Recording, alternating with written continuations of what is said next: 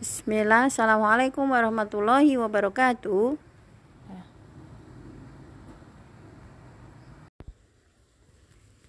Bismillahirrahmanirrahim. Anak-anakku sekalian, semoga baik-baik semua dan dalam keadaan sehat. Amin.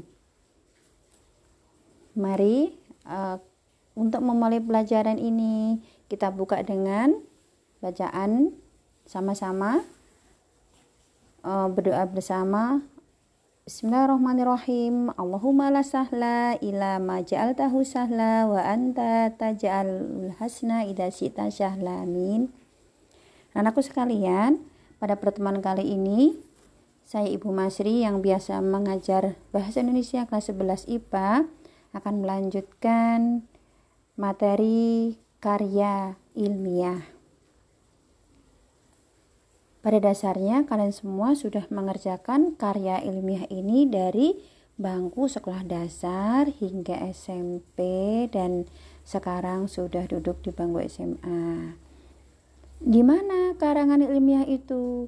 Ketika waktu SD kalian mengarang bebas, kemudian waktu SMP membuat laporan. Nah, sekarang giliran membuat karya ilmiah yang sedikit mengadakan penelitian di luar. Apa itu karya ilmiah?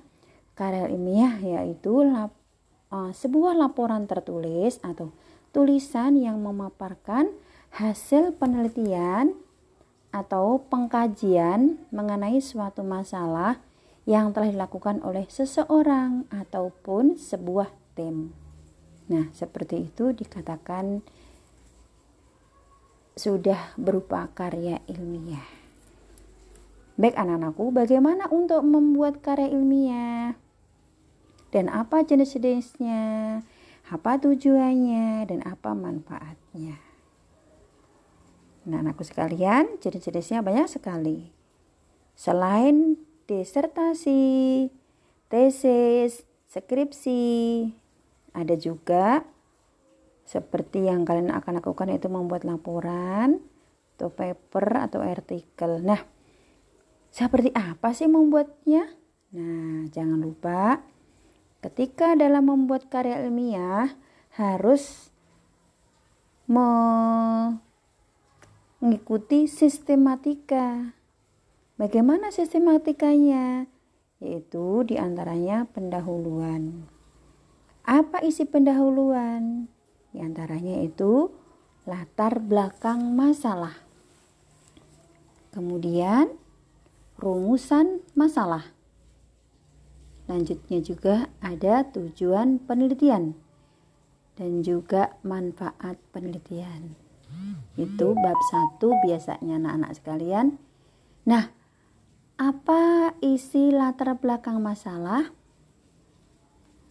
Latar belakang masalah berisi urian singkat, jelas dan logis dari suatu kegiatan ilmiah yang menjelaskan alasan teoritik serta faktual mengapa permasalahan yang diangkat perlu dijawab melalui kegiatan penelitian.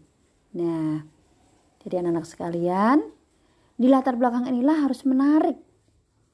Seperti apa kalian mau deskripsikan, menarasikan sehingga pembaca itu nanti akan tertarik.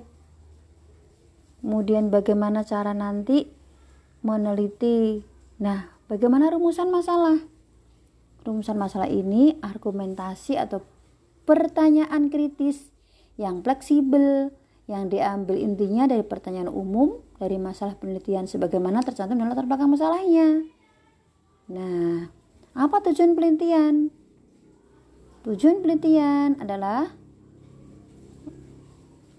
melatih keterampilan dasar dalam melaksanakan penelitian atau uraian singkat serta penjelasan tentang tujuan apa yang hendak dicapai oleh peneliti tersebut. Apa saja manfaat penelitian?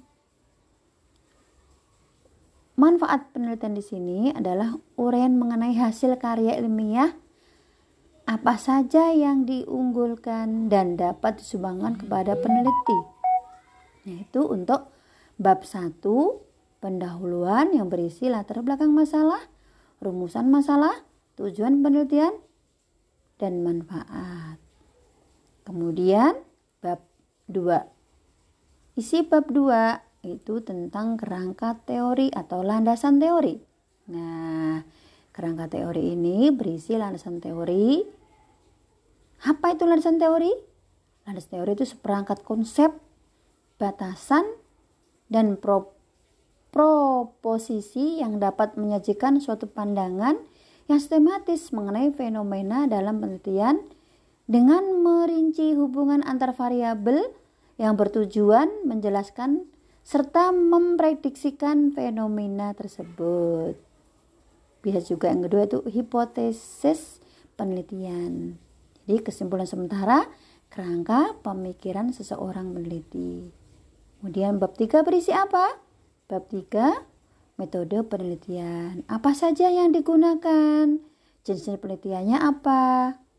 Kemudian selain jenis-jenis penelitian ada definisi konsep, populasi atau sampling, jenis sumbernya, teknis analisis bagaimana. Bab 4 yang menguraikan tentang pembahasan penelitian.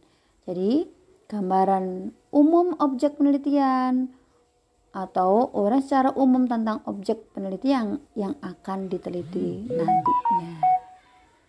Apa isinya lagi? Deskripsi hasil penelitian. Kemudian pengujian hipotesis. Dan yang terakhir interpelasi hasil pengujian hipotesis. Yang keempat adalah penutup. Apa isi bab 5A? Maaf, peralat bab 5 adalah penutup. Apa isi penutup? Dalam bab 5 ini antara lain yaitu daftar pustaka dan lampiran-lampiran. Nah, anak-anak sekalian, untuk sistematika karya ilmiah udah diuraikan bab 1, bab 2, bab 3, bab 4 dan bab 5. Nanti anak-anak tinggal mencoba untuk membuat sesuai dengan kelompok yang sudah dibagi. Baik anak-anak sekalian, karena waktunya sudah uh, habis, maka materi selanjutnya akan dilanjutkan pekan depan. Semoga anak-anak tetap semangat untuk bisa membuat karya ilmiah ini. Semangat anakku uh, sekalian. Sampai jumpa pada pembelajaran yang akan datang. Sekian, Assalamualaikum warahmatullahi wabarakatuh.